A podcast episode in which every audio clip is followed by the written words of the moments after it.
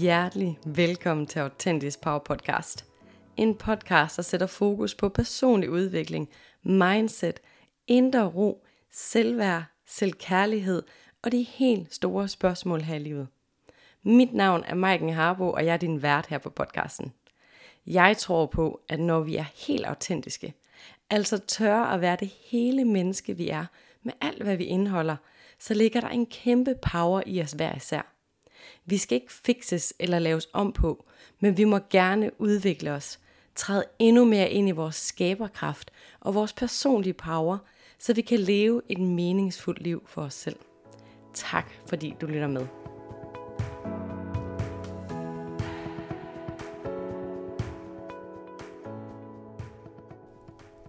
Hjertelig velkommen til dagens episode, som er en episode, jeg har glædet mig helt vildt meget til at dele med dig. Det er en snak med Maria Langbak, som arbejder som naturlæge. Maria er uddannet som speciallæge i almen medicin og heilpraktiker og akupunktør. Men Maria hun deler virkelig meget om hendes viden omkring det at være naturlæge, hvor hun arbejder med forståelsen af krop, sind og sjæl, og hvordan det hænger sammen, og ikke mindst hvordan det påvirker hinanden.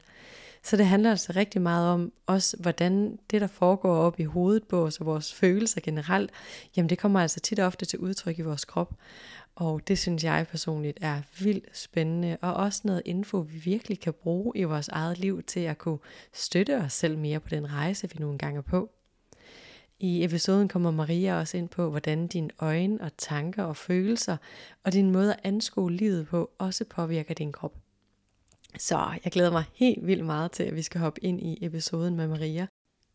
Men allerførst så vil jeg lige kærligt minde dig om, at er du der i dit liv lige nu, hvor du er nysgerrig på dig selv, hvor du har lyst til at lære dig selv bedre at kende, lære hvad det er for nogle tanker du tænker, hvad de gør ved dig, om du måske kan ændre dem til noget, der kan være mere støttende i stedet for hæmmende, så er der altså lige nu plads på en til en autentisk bagforløbet. Autentisk bagforløbet er skabt til dig, der ønsker at kunne hvile mere i den du er, så du kan mærke glæde og personlig frihed i dit liv. For når du hviler i den du er, så kan du finde mod til at følge dit hjerte og skabe et liv med høj livskvalitet for dig selv. Forløbet hjælper dig med at mindske din indre usikkerhed, så du kan føle dig selvsikker og tryg i den du er, og så du kan følge det du ønsker for dig selv.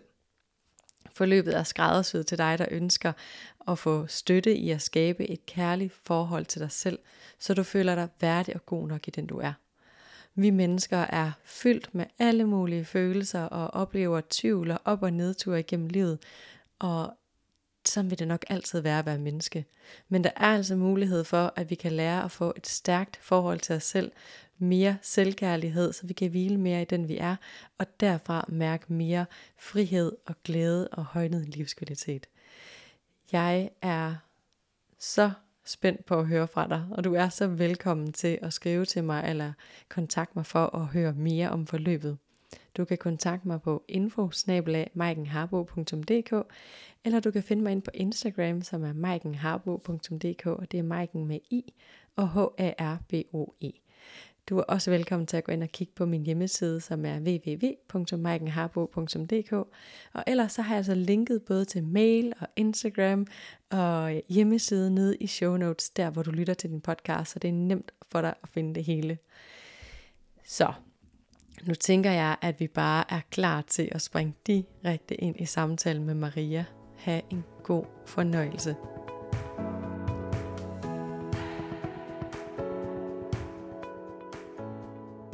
Hjertelig velkommen til dig, Maria. Jeg har glædet mig så meget til at snakke med dig, og især fordi, at jeg synes, det er så spændende at gå ind i snakken om krop og sind og sjæl, især når vi snakker autenticitet.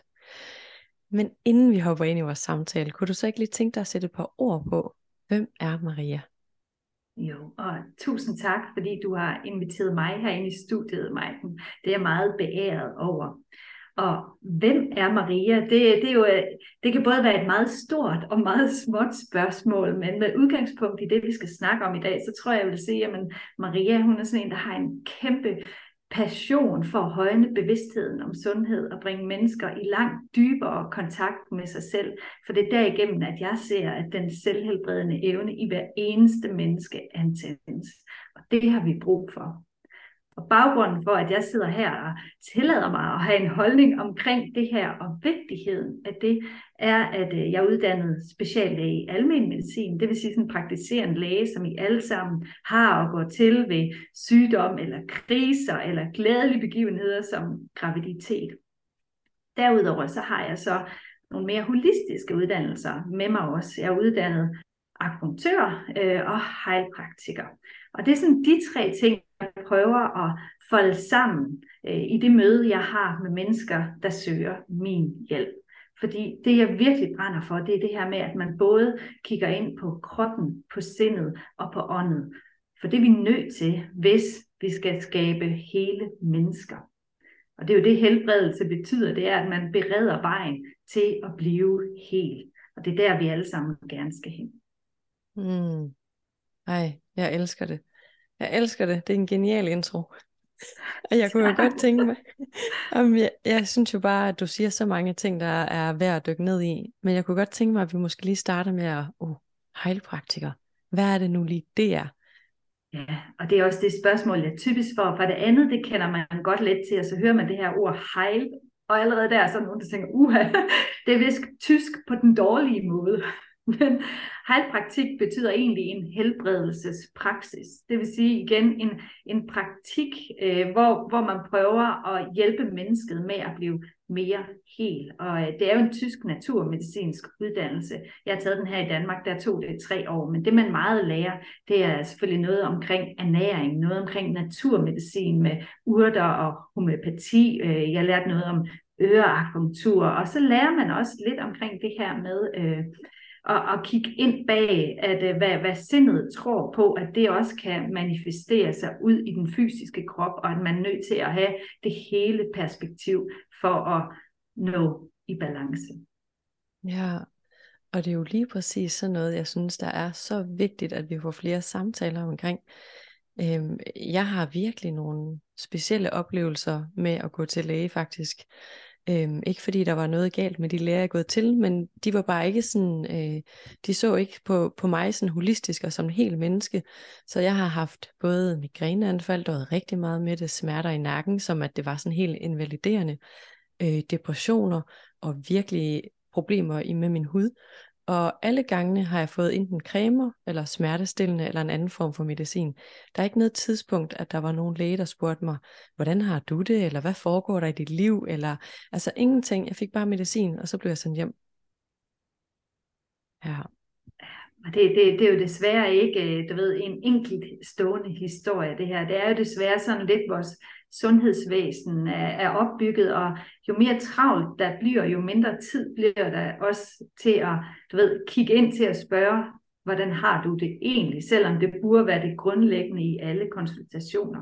Men jeg har jo selv siddet som en øh, praktiserende læge, og når man skal nå at øh, have, se 20 mennesker fysisk øh, på en dag. Man skal nå at øh, snakke med 10 og øh, have 15 e-mail konsultationer fra 8 til 15. Så kan jeg godt huske den der fornemmelse af, at jeg skal simpelthen ikke åbne op, fordi det, det, det, jeg, kan, jeg kan ikke magt at høre mere, og så, så går jeg over tiden, og så er hele mit program røget. Og så er vi jo selvfølgelig heller ikke trænet til at tænke, der kan være en forbindelse mellem øh, psyke og, og det fysiske. Nej, så der er rigtig mange ting i det i hvert fald der er mange lag i det. Ja, men jeg kan huske, det var ikke før, at jeg kom, jeg kom faktisk til neurolog og fik scannet min hjerne, så, så slemme var mine symptomer. Og det var okay. først der, at neurologen han spurgte mig, hvad, hvordan går det egentlig på dit arbejde? og det satte nogle ting i gang i hvert fald. Ja, bare et men, øh, spørgsmål, ikke? ja, lige præcis. Men øh, til, ja, klip til den dag i dag, hvor jeg selv arbejder med mindset og selvkærlighed og hjælper andre kvinder med at finde frem til det mest autentiske i sig selv og være mere tro på sig selv. For det var jo det, jeg fandt ud på min rejse. Det var jo, wow, der sker noget, når jeg begynder at være mere tro mod mig selv. Mm. Øhm, så sker der både noget i min krop og i mit sind og måden, jeg ser mig selv og verden på. Altså det var helt livsændrende. Øh, men jeg kunne godt tænke mig at høre dig, hvordan ser du det sådan udspillet i kroppen, det her med, hvordan man har det i psyken, hvad det er for nogle tanker, man har? Altså jeg, jeg plejer sådan at sige, hvad, hvad, hvad du undertrykker psykisk, udtrykker kroppen fysisk. Og kroppen er simpelthen så intelligent, og den lyver ikke. Jeg plejer at sige, at den reagerer biologisk på det miljø, vi sætter den i. Og det miljø, det er jo formet både af noget fysisk, af noget psykisk, emotionelt og noget socialt. Så jeg bruger i virkeligheden meget kroppen som indgangsvinkel, det vil sige, hvilke symptomer der er, og mønstret i det, til at finde ud af, hvad er det for nogle programmer i sindet, vi skal ind og arbejde med. Øh, og kroppen er også sådan, den viser, hvor vi har blind spots på os selv, eller hvor vi har modstand mod den nødvendige forandring, der skal til, for at vi lever autentisk, for at vi er den, vi er. Så Derfor er, er, er kroppen fantastisk at bruge til at finde ud af, hvad er det simpelthen, øh, det her menneske er nødt til at få øjnene op for nu. Og jo mere kroppen larmer, jo mere skal bevidsthed øges. Det, det er sådan virkelig mit udgangspunkt. Mm. Ja, og så tænker jeg sådan, hmm, for den, der sidder derude og er helt ny i det her, tænker, ah, krop og sind, what? Hvordan skal vi så starte med at øge den her bevidsthed og, og begynde at sådan blive nysgerrig på, hvad den her kære krop så fortæller os? Man kan jo starte med at gøre det, der sådan er essensen af det feminine. Man kan starte med at være så nærværende i sit liv, at man begynder at sanse sammenhængen. Begynder at sanse, og hvornår er det, jeg får hovedpine. Øh, og begynder måske at se et mønster i det, når jeg siger ja, når jeg egentlig mener nej, og omvendt. Det er sådan en klassisk en, det er når der er for meget pres på hovedet, og øh, nu siger jeg, at hjernen kan jo ikke udvide sig, der er sådan en knogleskal, så hvor når der er for meget pres heroppe, og når der for mange tanker, det kunne være, at det var sådan noget, man fandt ud af. Det kunne også være, at man fandt ud af, at øh, jeg drikker jo slet ikke nok, så man bliver så nærværende på, at det er de dage, jeg har haft travlt. Og hvorfor får jeg så ikke drukket? Hvor, hvorfor går jeg på kompromis med noget af det, der biologisk er fuldstændig nødvendigt for min overlevelse, fordi det giver jo ikke mening set fra et evolutionært synspunkt, at jeg ikke tager vare på mig selv og mine basale behov. Så jeg, jeg plejer at sige, at nærvær, det er essensen af det feminine. Det er der, vi er nødt til at starte. Bliv så nærværende og se, mm, hvad, hvad er det egentlig, der sker? Hvad er det for nogle følelser, jeg overruler med min adfærd, øh, og hvorfor egentlig? Hmm så interessant. Så nærvær med sig selv, hører jeg dig egentlig sige. Altså at yeah. bruge noget tid med sig selv, måske endda stoppe op og lige sådan stille spørgsmålstegn til, både hvordan har jeg det, hvad er det nogle symptomer, og hvorfor gør jeg, som jeg gør. Mm. Øhm, jeg kommer sådan til at tænke, når du siger det der, så kommer jeg sådan til at tænke på det her præstationssamfund, jeg synes, vi lever i, at det hele, det handler sådan om at gøre og udrette og alt det sådan se mig, alt det jeg gør og kan. Og det er lidt som om, at vi glemmer sådan, hey, hvem er vi, når vi ikke gør alt muligt? Jeg er stadigvæk mig, jeg er stadigvæk okay, jeg er stadigvæk lige præcis, som jeg skal være, uden at gøre. Jeg må godt bare være. Og mm. det er måske ikke en ting, som, som jeg ser det i hvert fald, at vi sådan lærer i samfundet. Vi lærer lidt mere at gå den anden vej med at gøre og udrette og videre og hurtigere. Ja. Det, det er helt enig med dig i. Derfor er der også den her bevægelse fra human doings to human beings. Og det er jo den måde, det, det er meningen, vi skal være. Altså det skal også være en væren, der er udgangspunkt for gøren, når det skal være. Og den skulle min hjerne lige have igennem igen, kan jeg høre. Ja. ja, hvis man, hvis man så kunne se mig, så sidder jeg bare og stiger op i loftet. ja, ja men, men det betyder, ja. at at de ting, man skal reelt præstere og gøre, de skal have udgangspunkt i, at man har mærket sig selv og mærket efter, resonerer det her med mig og mine værdier? Er jeg autentisk i det her? Er det virkelig det, jeg står for? Så det ikke bare mm. bliver, at du ved, at øh, du, du, du er øh, af verden. At, at verden ligesom styrer, nu gør jeg det og det og det, fordi det er det, jeg har lært. Du skal være i verden. Det vil sige, du skal være i verden som dig, med det du står for. Og så skal du i det tage udgangspunkt i, hvad skal min gøren handle om? Hvor meget gøren skal der til? Øh, velvidende, jeg er nødt til at opretholde en balance ind i mig stadig. Ja, og for hulen hvor kan det også godt være en rejse, ikke? især hvis man har tendens til at være yderstyret, det vil sige have tendens til at kigge ud på, hvad, hvad, hvad gør alle de andre, og hvad synes de andre, hvad synes min familie, hvad synes alt det her yderstyret sådan, versus lige at stoppe op og tænke, mm, hvad føles godt ind i mig, hvad har jeg lyst til, hvordan vil jeg gerne leve mit liv, hvad kan jeg egentlig holde til, øhm, så kan det godt være en rejse lige at, at, at være yderstyret, og så vende snuden indad og begynde at stille sig selv de her spørgsmål, og ture det også, ikke? Mm. Og også turmærke efter, hvad giver det mig reelt? Ja. Ja. Og, jeg dyk... og, og, og hvad, hvad, hvad ønsker jeg reelt af livet? Mm. Ja. Ja, jeg plejer at dykke ned i, i, i værdier og kigge, hvad værdier har vi egentlig i livet, og hvordan kan vi udleve de her værdier. Fordi mange af os har måske lidt ligesom de her store virksomheder. Jeg synes nogle gange, man ser nogle virksomheder, der har sådan nogle værdier stående på deres hjemmeside, og så ser det fint ud, og så videre, og så har vi det til at stå der. Men lever vi dem, og er det egentlig vores egne værdier? Eller er det nogen, vi har taget et eller andet sted og tænkt, at det ser meget fint ud? Eller har vi egentlig gjort op med os selv sådan, hmm, hvad er mine kerneværdier? Hvordan vil jeg gerne leve? Og hvad er egentlig vigtigt for mig? Ja, og det, det, det er noget af det, jeg arbejder allermest med mennesker om, fordi værdier hører til op i hjertesfæret, altså op i hjerteschakret. Og når vi nu skal øh, ligesom slangen smide sin ham mange gange i det nederste chakra, så er vi nødt til hele tiden kan holde handlingen op mod mine værdier? Hvordan kan jeg være tro mod dem, sammen, når instinkterne nu fortæller mig, at du skal gøre sådan og sådan, men de instinkter egentlig er bygget op på nogle fejlprogrammer, som jeg skal til at ændre, så er jeg nødt til lige mærke op til mine værdier og sige, jamen det er jo det her, jeg står for. Eller når jeg mærker en eller anden vild følelse, det kan jo være vrede, jeg skal ikke være vreden, men jeg skal have vreden op forbi mit hjerte, og, og via de værdier, der er der udtryk, at der gik du nok lige over min grænse. Mm. Ja, det er også en klassiker, den der med vreden. Det er i hvert fald ja. en, jeg er vokset op med at skulle lære om, hvor det være, fordi ah, den er der ikke nogen, der vil se på. Så hvordan får jeg lige udtrykt den? Ja, det, det, det ja. er vi vist mange, der har uh, skulle arbejdet med, at uh, vrede er konstruktiv. konstruktiv. Ja, for den kommer jo virkelig med en besked, vreden, ikke? Den fortæller os jo faktisk noget, der er vigtigt, så når vi undertrykker ja. den, så, uh, så går vi glip af nogle vigtige beskeder. Det gør vi. Ja. Men uh, Maria, jeg ved, at du også interesserer dig rigtig meget sådan for menneskets helhed, og har dykket rigtig meget ned i krop og sind og sjæl. Så jeg mm. bliver lidt nysgerrig på, hvad det egentlig har givet dig sådan en forståelse for, hvordan man arbejder med mennesker, sådan en trivsel i helhed. Øhm, det der krop, og måske vi skal starte med den her sådan sjæl, fordi det tror jeg nogle gange er sådan et fluffy for mennesker. Ah, mm. hvad er sjælen egentlig? Hvad vil det egentlig sige? Mm. Og det er jo også noget af det, der er, der nærmest er sværest at sætte ord på. Og nogle gange, når man begynder at sætte ord på det, så, så er det som om, det, det falmer. Men, men nogle gange kan jeg finde på at sige, at jeg, jeg ser også mennesker lidt som en computer. Forstået på den måde, at, at kroppen, det, det er hardwaren. Sindet, det er softwaren, og ånden, det er elektriciteten, der får det hele til at køre. Uden ånd, så kan alt det andet være ligegyldigt. Og man kan jo se det op på skærmene her, øh, altså øjnene, hvor, hvor tæt forbundet er du med din ånd. Og det er jo noget af det, jeg tænker, vi alle sammen elsker, når vi kigger på de her små børn, der bare lyser i øjnene. De er det, de er.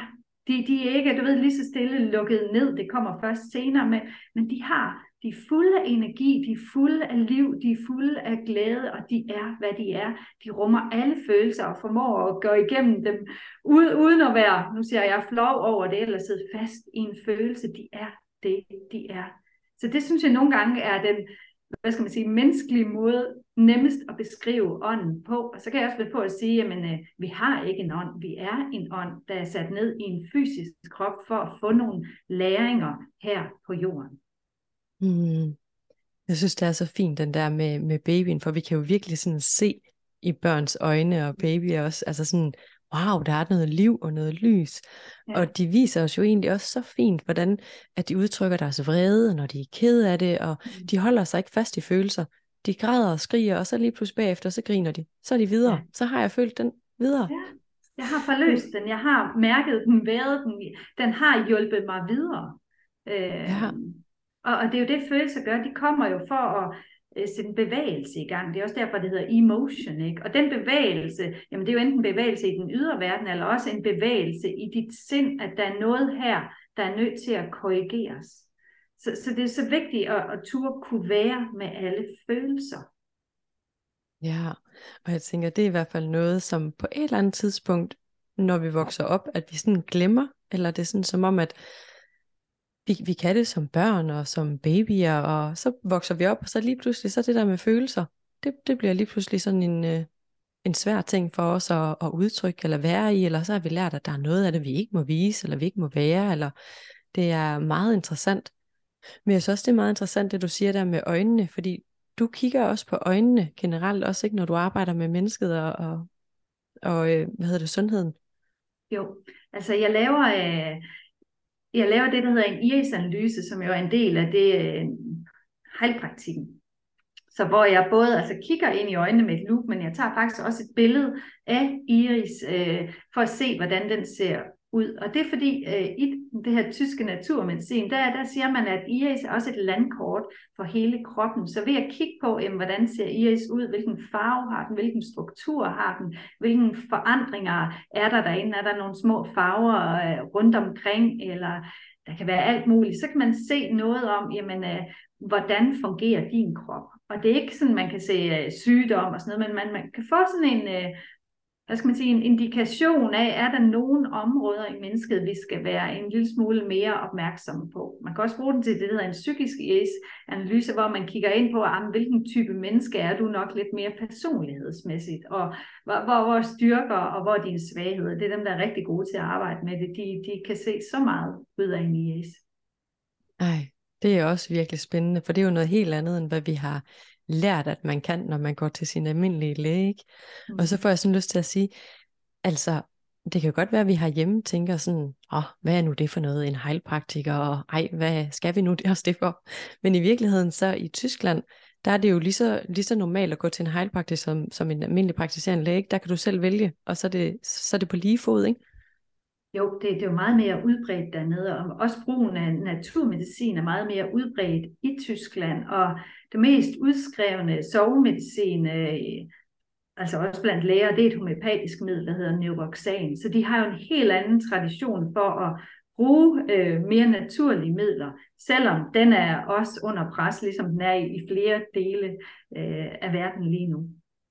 Ja, jeg synes, det er så spændende, at vi begynder at åbne os mere op for det naturlige, fordi hvor kan vi ikke lige komme hen, hvis vi begynder at, at samle de to verdener, alt det man ved fra den vestlige medicinske verden med det naturlige, og så begynder at tage det, vi kan bruge, og det, der virker for os hver især. Ja, helt.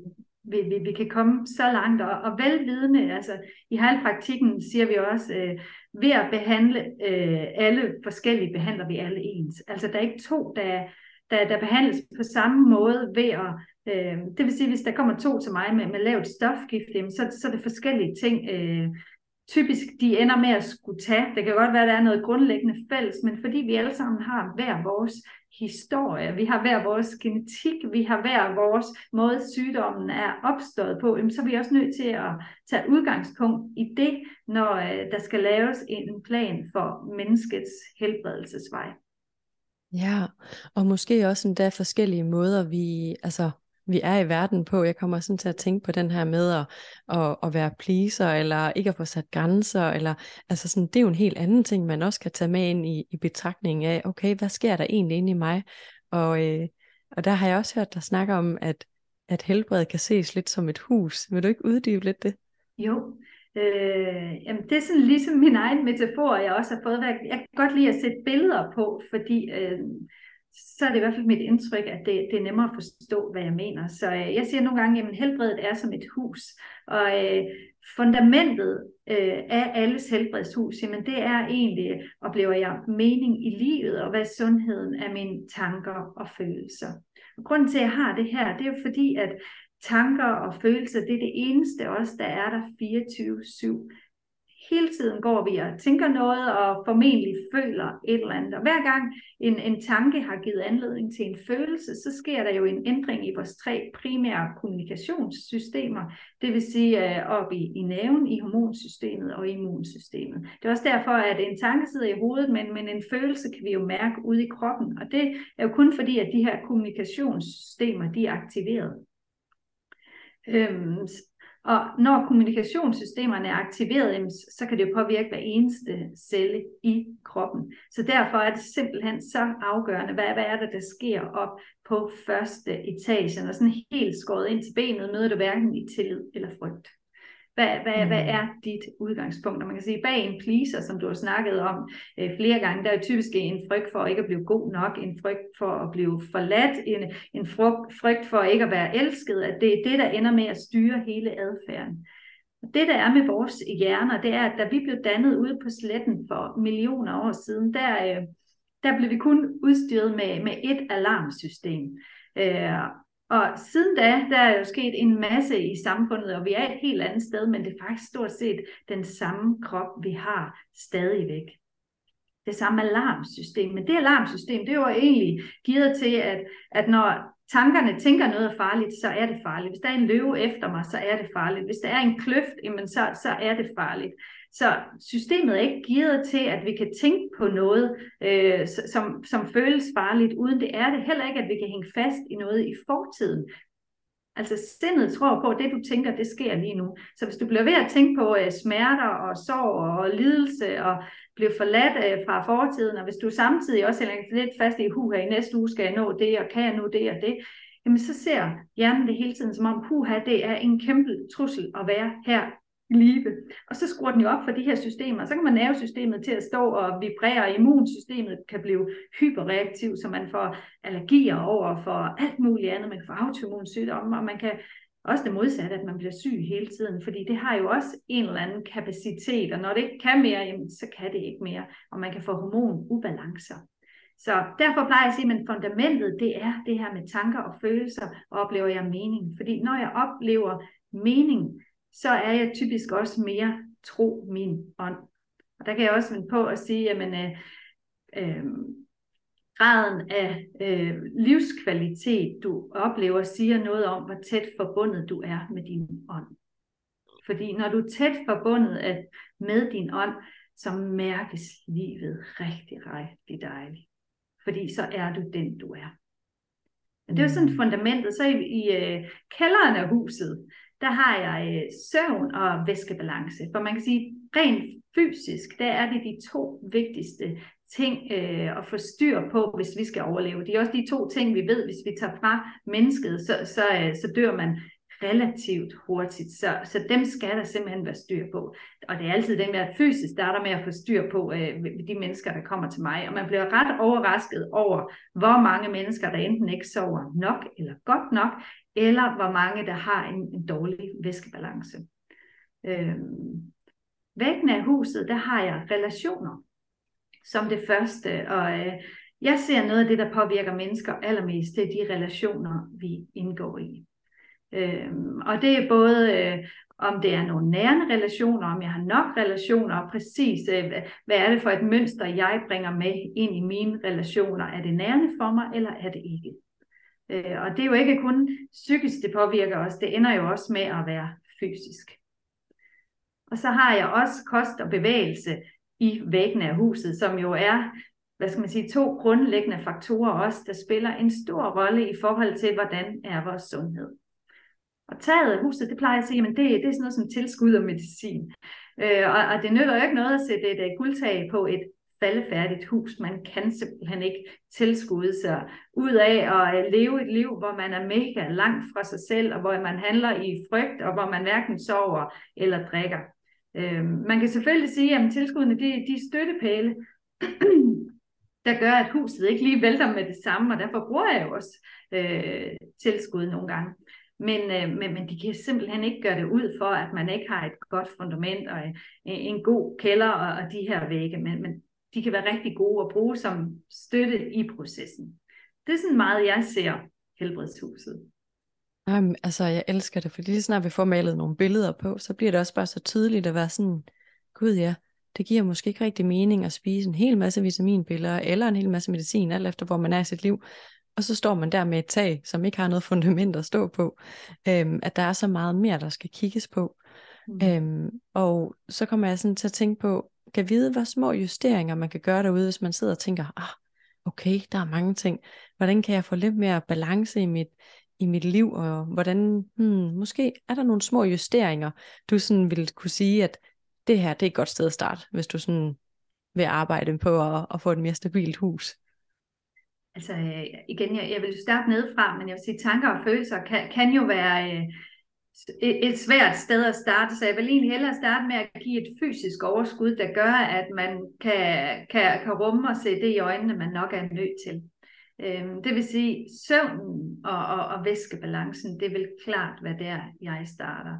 Det vil sige, at det kan være, at man skal begynde at gå i seng senest klokken 10, øhm, så man har mulighed for at få 8 timers øh, søvn Mm. Øhm, og ikke måske kigge på øh, skærmen den sidste time, fordi det kan gøre, at det er sværere at falde i søvn. Det kan også gøre, at, at søvnen ikke bliver så dyb og så nærende, som vi gerne vil have den.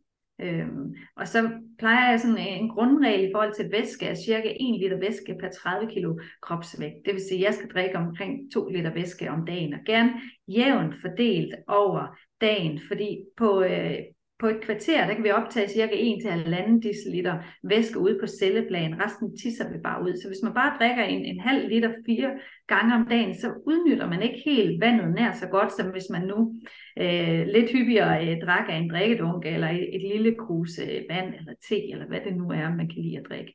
Og jeg vil sige, jeg har set folk opnå kæmpe forandringer, udelukkende ved et fokus på søvn og væske. Så mm. det vil være typisk der, jeg vil starte, og hvis man så kan spise lidt flere grøntsager også, øh, det, det giver typisk også energi. Vi har brug for energi for at gå ind og arbejde dybere i os selv. Det er i hvert fald min læring fra de mange mennesker, jeg efterhånden har arbejdet med. Ja, hvor er det bare en fin måde at se det på, at man sådan skal have den der energi og styrke fysisk i kroppen, for så at kunne kigge på de ting, øhm, der er inde i os selv. Fordi nu snakker vi lige kort om, inden, at vi, inden vi øh, trykkede play her på podcasten, at nogle gange så er der bare nogle ting, som man måske godt ved, man skal kigge på, men som ikke er særlig, ah, skal jeg nu også godt nok det? Det virker ikke særlig rart, det har jeg ikke lyst til. Så, så jeg kan godt lide den der med, at lad os starte med lige at få bygget den der fysiske krop op, og, og gøre dig klar til at have energien til at kigge på de her ting, der måske kan, kan føles lidt store eller frygtsomme at få kigget på. Ja, præcis. Ja, ja. Det er i hvert fald en bæredygtig vej, og så er der nogen, der kan presse hvad som helst igennem, men, men, men jeg vil helst have, det en bæredygtig proces, hvor man har sig selv med sig. Heller et lille bitte skridt, end øh, et stort langt, der alligevel ikke holder, og man så får et nederlag. Jeg kan sige, jeg, jeg har selv lige øh, haft sådan, at jeg skulle i gang med mere bevægelser. Jeg vil egentlig gerne i gang med at, at løbe, fordi jeg ved det godt for mig, men jeg har nogle gange en, en ryggrad som øh, en regnorm. Øh, lige, lige med det, selvom jeg, jeg ved det virkelig godt, jamen, så besluttede jeg mig for, at jamen, det jeg skal lære, det er kontinuiteten. For jeg ved, at når jeg først begynder at løbe, så, så min krop fortæller mig, at det er så godt, at jeg får lyst til det dagen efter. Så jeg satte mig et mål, der hed, at jeg skal løbe 1 km om dagen i 30 dage. Øh, og, og det gjorde jeg så, fordi altså 1 km, der er ikke nogen undskyldninger der, der kan gøre, at man ikke kommer ud og løbe en kilometer. Altså jeg havde tid nok, mine børn kunne godt passe sig selv, øh, jeg kom ikke engang til at svede, så jeg skulle ikke bade. Altså alle de undskyldninger, jeg normalt ville have for øh, ikke at komme i gang, jamen, de faldt fuldstændig til jorden. Så, så man kan sige, at den her proces, udover det faktisk gjorde, at jeg kom i gang med at løbe, og jeg er blevet mega glad for det, men det gav mig også igen det her selvrespekt. Jeg satte mig et mål, jeg kunne holde, det tror jeg egentlig er noget af det vigtigste i den her udviklingsproces. Sæt dig så små mål, at du kan holde den, for du har brug for at få selvrespekt og selvtillid og troen på dig selv, for det er det allervigtigste i alle helbredsprocesser. Du skal have troen på dig selv, og at du kan gøre det. Ja, Wow, det elsker jeg bare. Det arbejder så meget med, med de kvinder, der kommer ved mig med os. Jeg kalder det non-negotiable. Så det er ja. den her ting, som du ikke kan sætte til forhandling, som du vælger ja. at gøre for dig selv hver dag. Ja. Og, øh, og der plejer jeg at sige, at det skal være så lille som overhovedet muligt, så du ikke ja. kan fejle, så du ja. kan vise dig selv, det her kan jeg godt. Mange ja. de kan godt få tendens til at være sådan, så skal jeg både løbe, så skal jeg spise sundt, og så skal jeg alle de her ting, du ved. Mm. mm, det er rigtig tit og ofte, der vi kommer til at i gåsøjne fejle, ikke? vi kommer til ja. at let os self down på en eller anden måde, ja. hvor at hvis vi finder en ting, hvor det er sådan, okay, du skal den her lille ting om dagen, og det mm. handler måske ikke super meget om den ting, men det handler mere om selve tilliden og respekten, du er ved at bygge op for dig selv.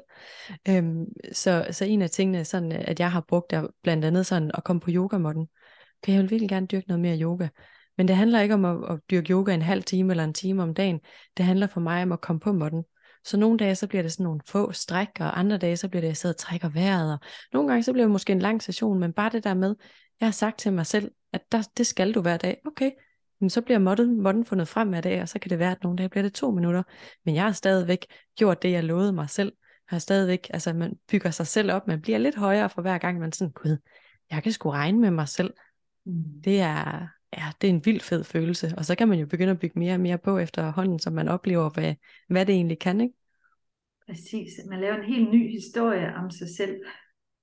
Ja, Ja, og det er sjovt, du siger den der med at have en, en ryggrad som en regnorm, fordi det er jeg faktisk vokset op med en far, der altid har sagt til mig. og den har jeg levet efter i mange år, og været sådan, nå ja, men det der, det kan jeg jo heller ikke, og nej, men jeg har jo ikke sådan en, og indtil det gik op for mig sådan, gud, det er der en, der, altså en min far har proppet ned i rygsækken på mig, formentlig med en god mening, ikke? Men den har han proppet ned i min rygsæk, og jeg har bare taget den med i rygsækken, og været sådan, nå ja, men det er jo, det er jo sådan, jeg er, jeg har en dårlig ryggrad, nogle gange var det også en ryggrad som karklud. Mm. og, øh, og så var det, jeg begyndte at stille spørgsmål sammen med den her, er det egentlig en fortælling, jeg har lyst til at have med mig? Men sådan, mm. nej, for det er jo ikke en, jeg selv har erfaret, det er en, jeg har fået fortalt, og så er jeg bare begyndt at leve efter det, øh, helt på et ubevidst plan, ikke? Så jeg har virkelig brugt meget tid på det her med at bygge mig selv op, og øh, det seneste, jeg har gjort, det er, at jeg holdt op med at spise sukker.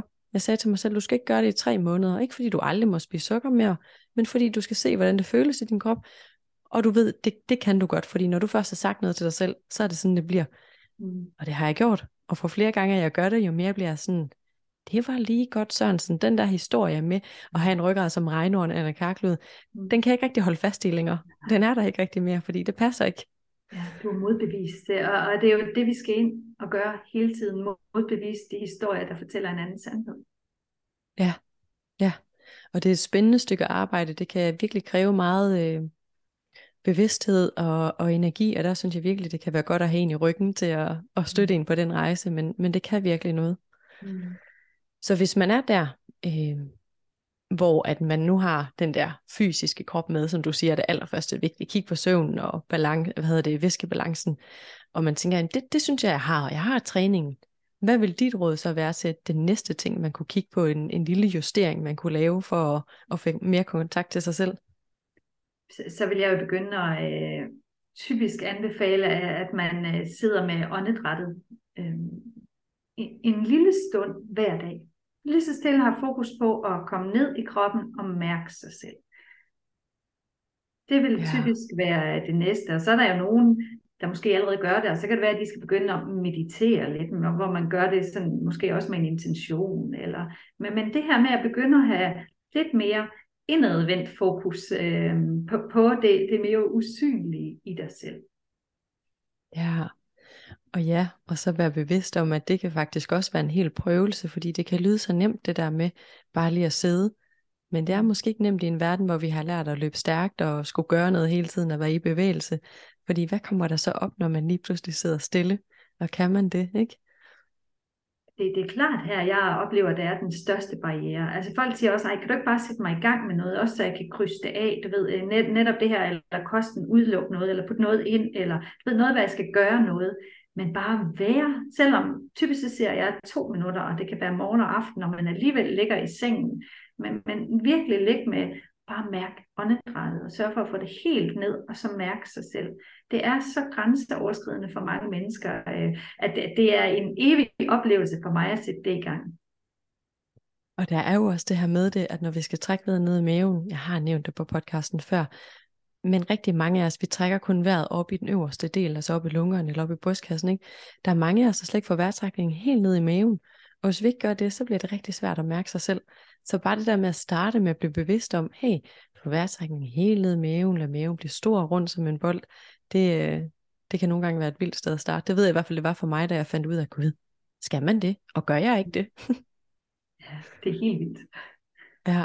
Det er jo okay. også, det, det er jo det, der er så spændende, at når man arbejder med at hele det, det fysiske, så sætter man jo også automatisk en uh, proces i gang i det indre og omvendt. Så man kan sige, med åndedrættet normalt, så diafragma, altså den der mellemgulvsmuskel, øh, uh, den, den er også ligesom spærrelinjen mellem det ubevidste nede i maven og det bevidste op i, i brystkassen. Så når man, ligesom nu siger jeg, tvinger sig selv til at begynde at trække vejret helt ned, så kommer man jo også i kontakt med noget ubevidst i sig selv, som man måske ikke havde forudset. Så at det netop ikke bare er en fysisk ting, men det er det her med, at der kommer nogle ting frem i mig, nogle, nogle følelser, og det kan være alt fra, sådan nogen siger, at jeg er i tvivl, men jeg kan gøre det godt nok, hvor jeg tænker, hold da op, det er bare åndedrættet, som i virkeligheden er fuldstændig afgørende, at, øh, at, at sådan noget helt dybt instinktivt i sig, at man, altså de dybeste programmer kan blive igangsat bare ved at skulle trække vejret. Det, jeg synes, det er så interessant.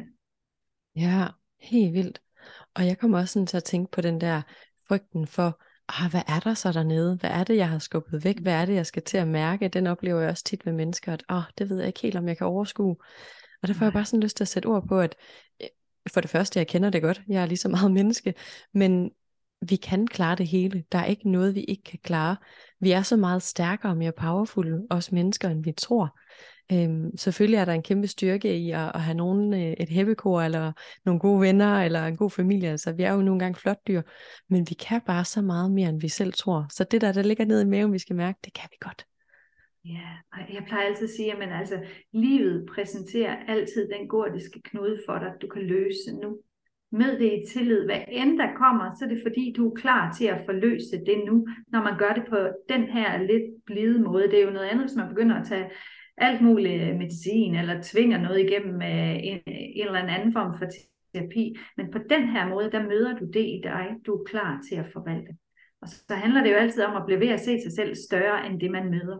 Og virkelig forstå, hvad end jeg møder nu, også i mig selv, så formår jeg fordøje det. Ligesom et æble, det skal jeg jo heller ikke spise i én bid. Men, men i mig selv møder jeg det med tillid, og så tager jeg et lille bid af gangen. Og det er den måde, jeg fordøjer det, jeg møder, både maden, men, men også det, jeg møder i mig selv, og det, jeg møder i livet, i tillid til, at jeg er større, end hvad end det er, og at jeg fordøjer det i små bidder. Ja. Wow. Det er en virkelig fin måde at sige det på. Jeg elsker de billeder, du får malet. Det, det kan det lige sådan, mm, ja, det er jo egentlig bare det, vi skal. Det er jo det, vi skal. Og det er jo også tit, når uh, folk kommer med store fordøjelsesproblemer med, ved mig, altså selvfølgelig kigger jeg også på, hvad de spiser, men der arbejder jeg egentlig meget med sindet i, jamen, hvad er det, sindet har så svært ved at fordøje? Hvad er det for nogle processer, vi er nødt til at hjælpe dig med at komme tilbage til en måde, hvor du bedre kan fordøje livet og dig selv? Ja, Ej, det er også så fint igen det der med, hvordan det hele hænger sammen ja. med vores krop og sind. Ja. Ja. Er der andre ting egentlig, du ser sådan, øh, som, som går igen og igen, især ved det her med, når man skal lære at stå mere ved sig selv og være mere autentisk, hvor du sådan ser det komme til udtryk i kroppen? altså, jeg ser jo, at det kan komme til, til udtryk på alle måder. Det afhænger jo af, hvilken, hvad skal man sige, underliggende størst, hvad skal vi sige, udfordring man har. Det er jo så forskelligt. Øhm, så så det, det afhænger af præcis, hvad er det egentlig, øh, da min største problematik? Er det en, øh, en grænseproblematik, eller er det, at jeg selv er øh, destruktiv i mine tanker, eller øh, hvad er det for noget? Og det er jo der, alle organerne på, på hver sin måde fortæller en historie om, jamen, hvad, hvad er det, der larmer mest? Hvor, hvor huden, det er jo et grænseorgan. Det, det er det jo rent fysisk. Det, det er jo det, der adskiller os fra den ydre verden. Så det er jo sådan helt klassisk, hvis man sådan en, der har vildt meget eksem eller psoriasis, så skal man jo ind og kigge på øh, grænseproblematikker.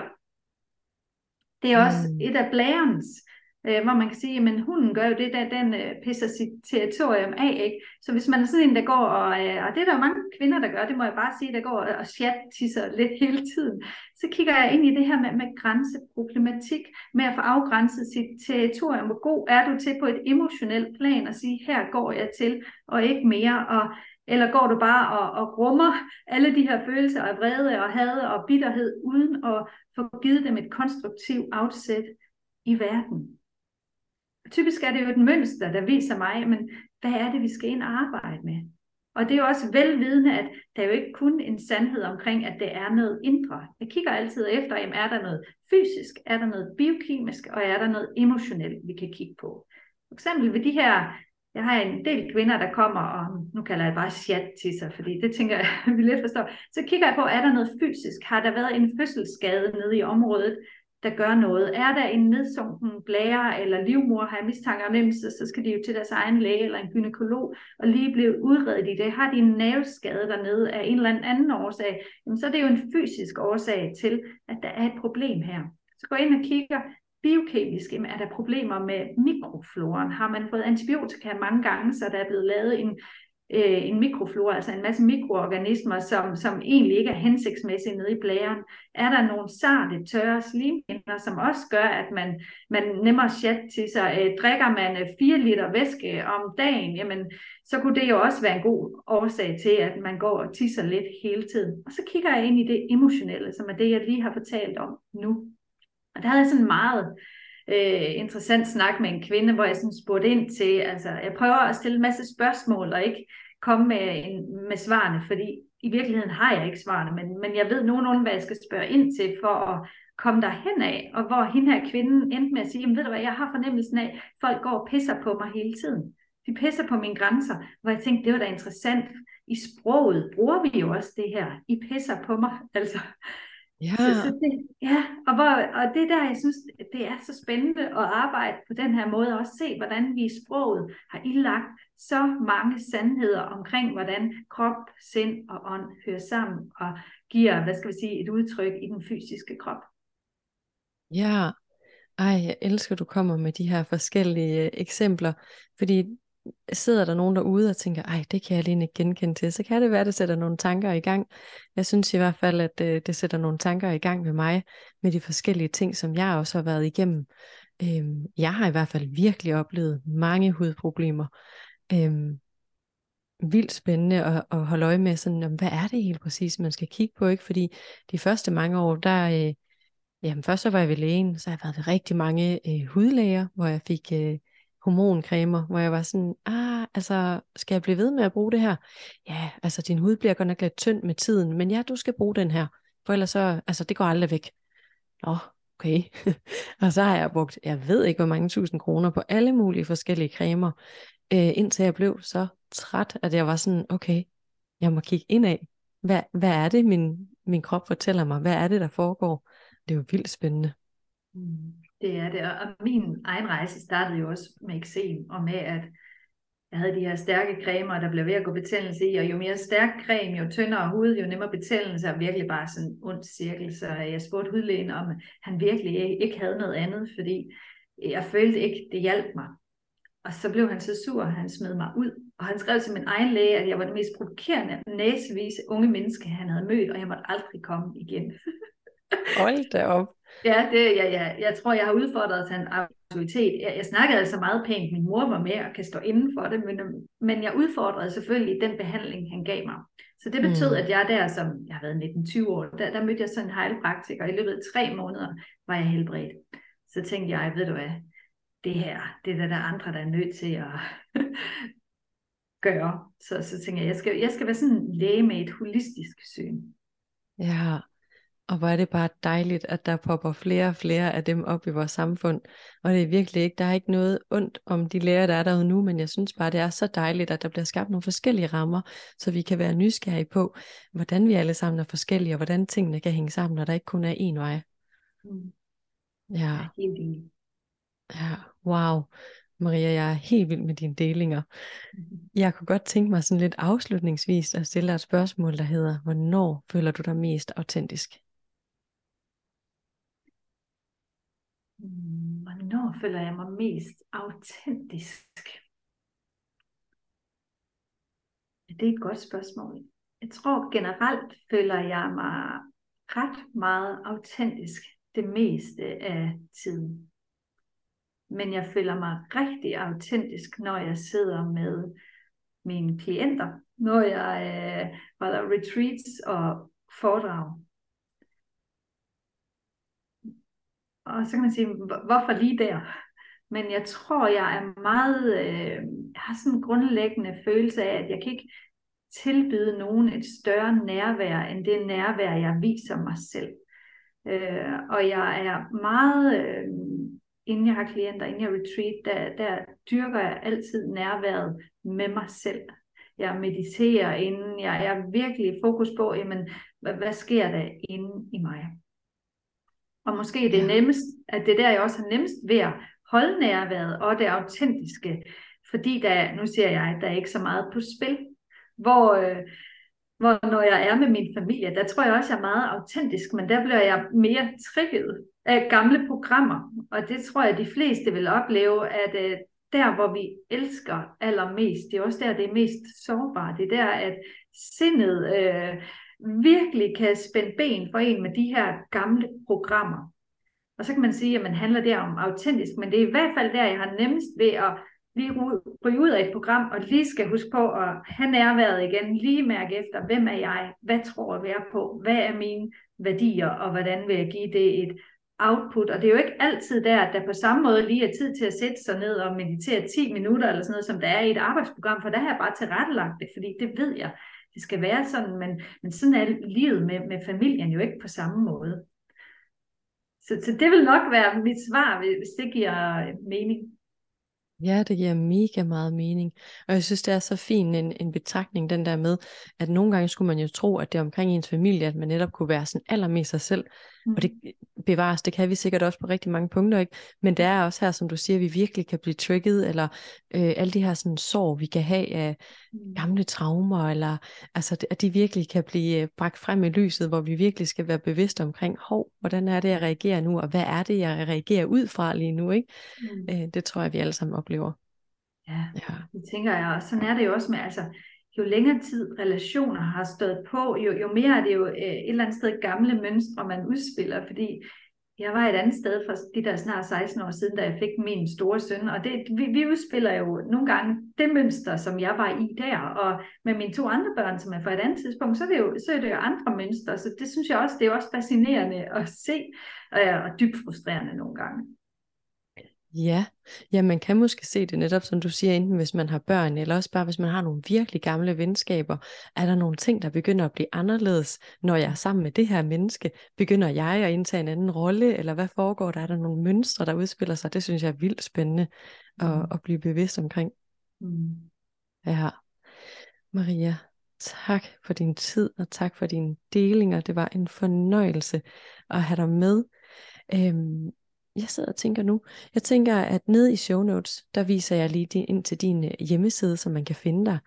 Øhm, og, og din Instagram, ikke? Er det ikke de steder, hvor det giver mening? Jo, jo, jo. det tænker jeg, det vil være super fint. Dejligt. Tusind tak, fordi du var med. Tusind tak, fordi jeg måtte være med. Det har været en meget dejlig samtale.